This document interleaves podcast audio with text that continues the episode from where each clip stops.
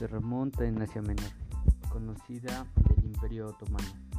Llega de pronto esta la migración libanesa que entra por Veracruz y se sienta en Puebla.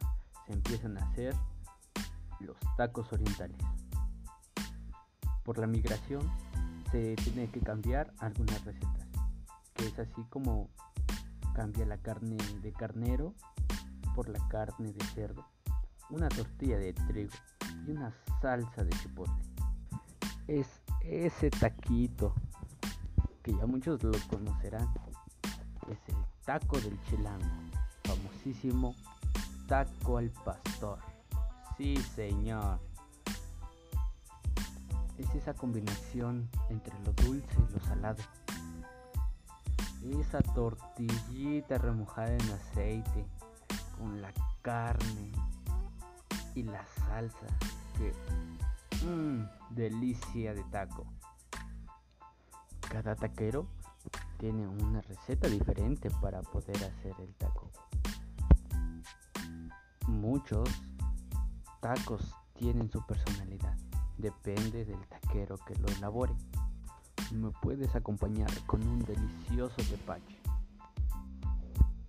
El taco al pastor es el único que se preocupa por ti de esos días pesados, malhumorados, tristes, furiosos.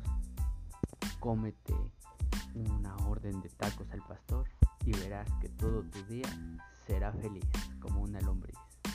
Es la comida que debe de tener una cuidadosa elaboración con carne de diferente tamaño, de capa en capa en forma del famosísimo trompo.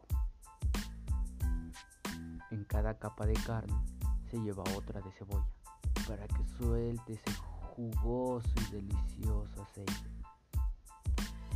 Y claro, no puede faltar la deliciosa piña.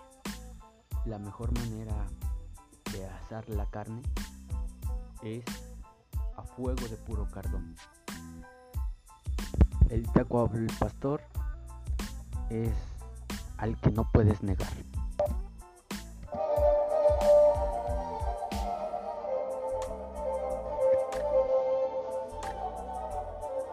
Soy un trompo de lomo o de pierna. Una buena mezcla de cortes gruesos y delgados. Y luego, a revolcarse en el adobo. Para mi opinión, el taco al pastor es la mejor comida de todo el mundo.